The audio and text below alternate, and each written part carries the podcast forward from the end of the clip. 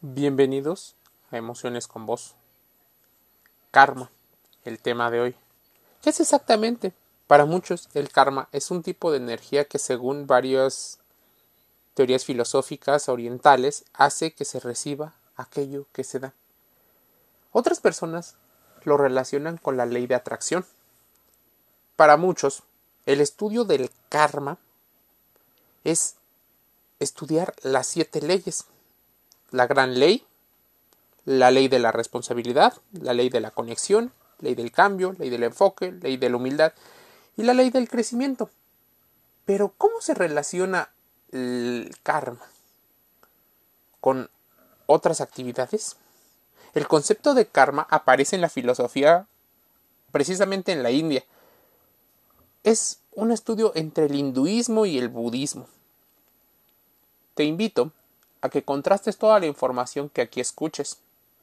Este es un panorama general y de reflexión.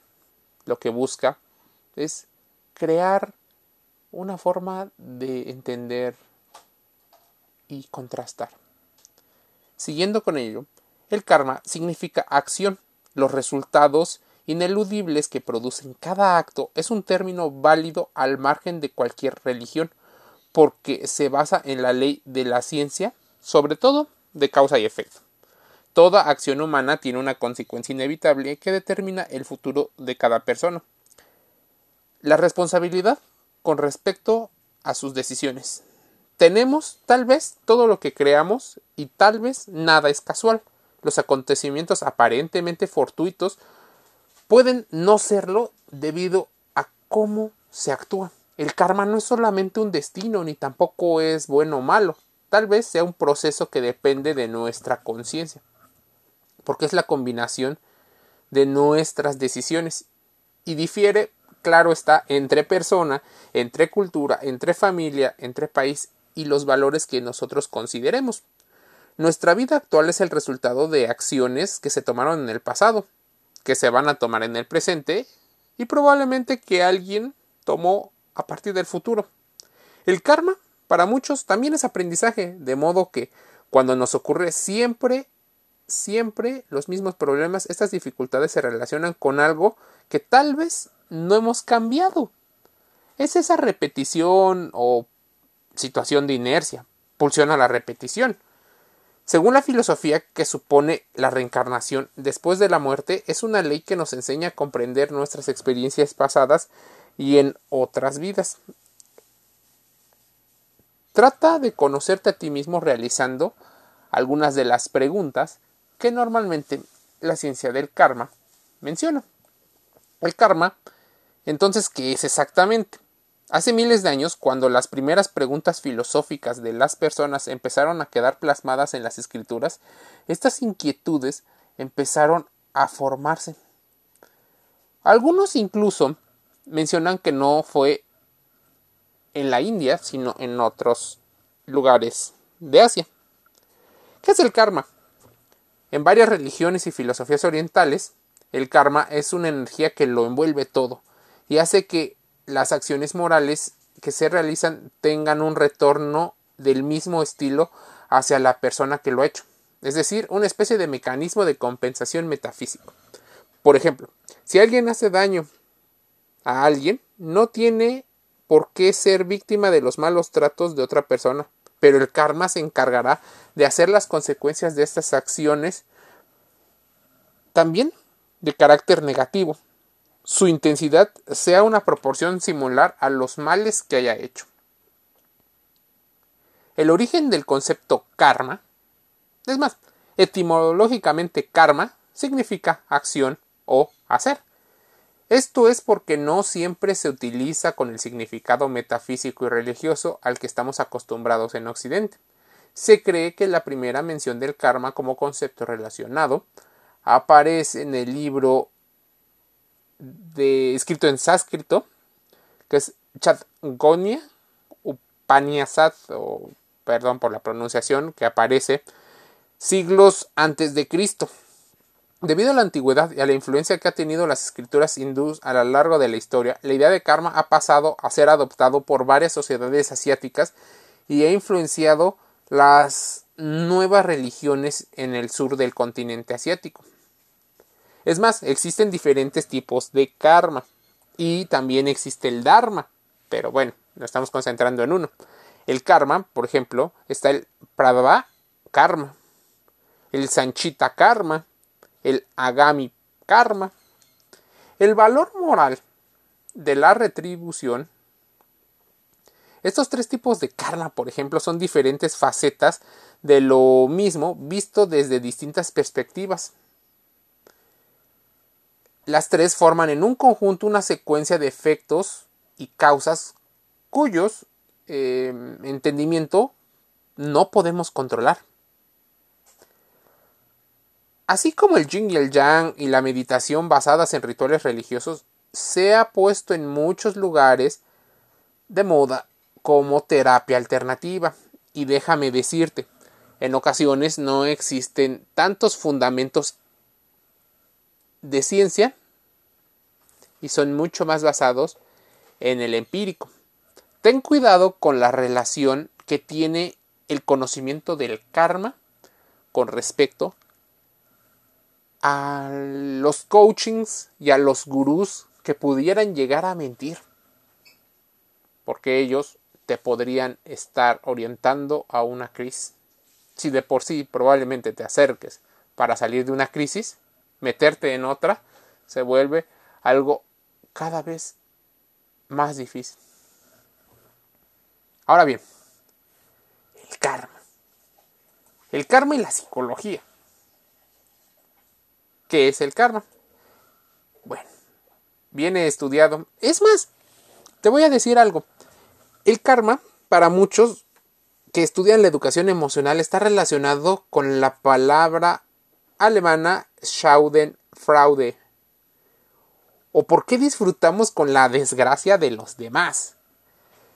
¿Cuáles son las raíces de la emoción contradictoria?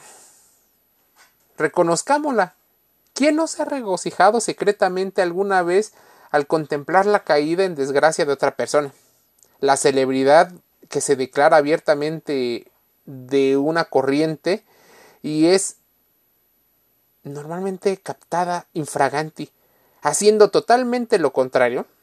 El político que dice apoyar, por ejemplo, los derechos sociales mientras se descubre que en su hogar la empleada doméstica no cuenta con un contrato social.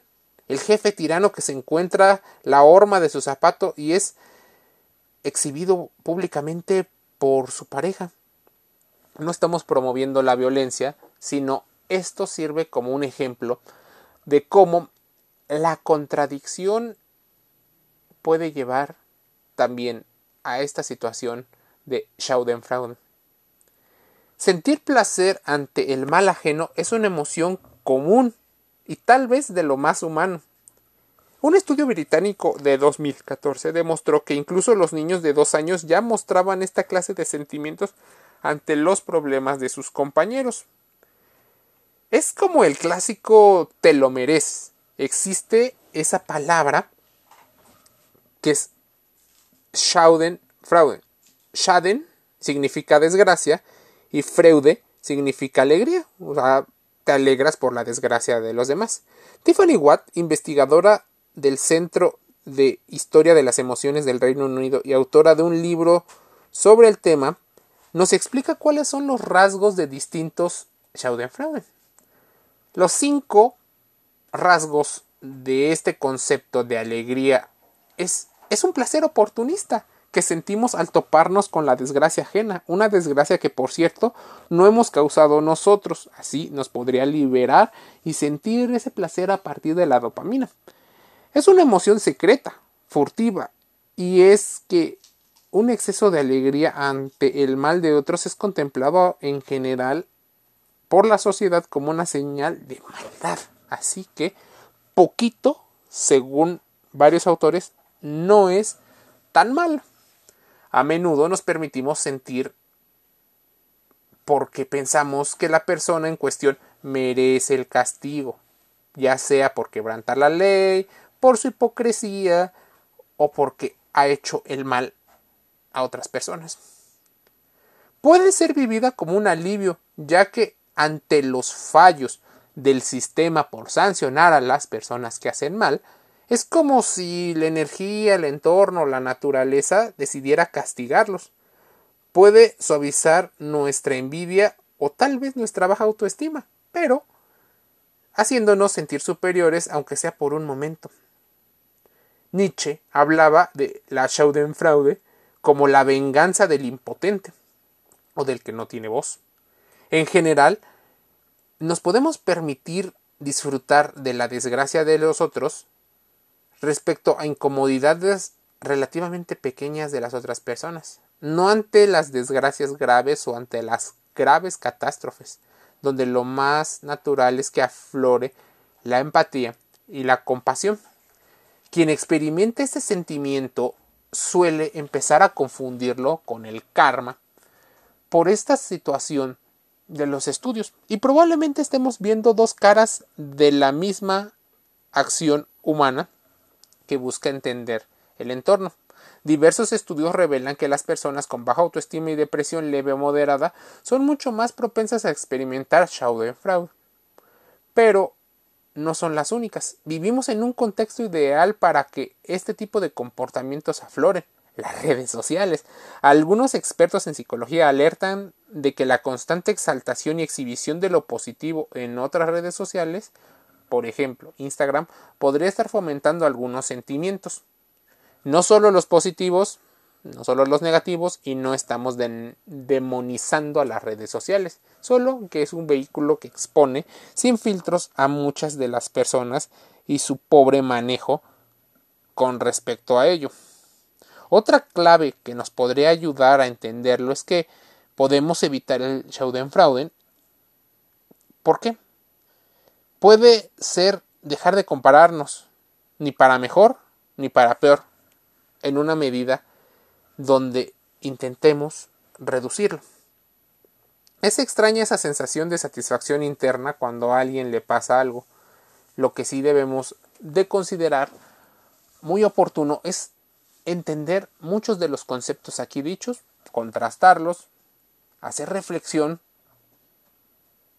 y sobre todo si tienes alguna duda, acude a tu especialista en psicología, ese que se graduó de licenciatura en psicología y que te puede dar una orientación con respecto a estos temas. Tal vez un especialista en sociología, en lingüística, podría ser de mucha utilidad para verlo desde un modo científico. Emociones con Vos cierra un podcast invitándote a suscribirte y escucharnos gratis desde Google Podcast, desde Spotify y desde Anchor. Un saludo.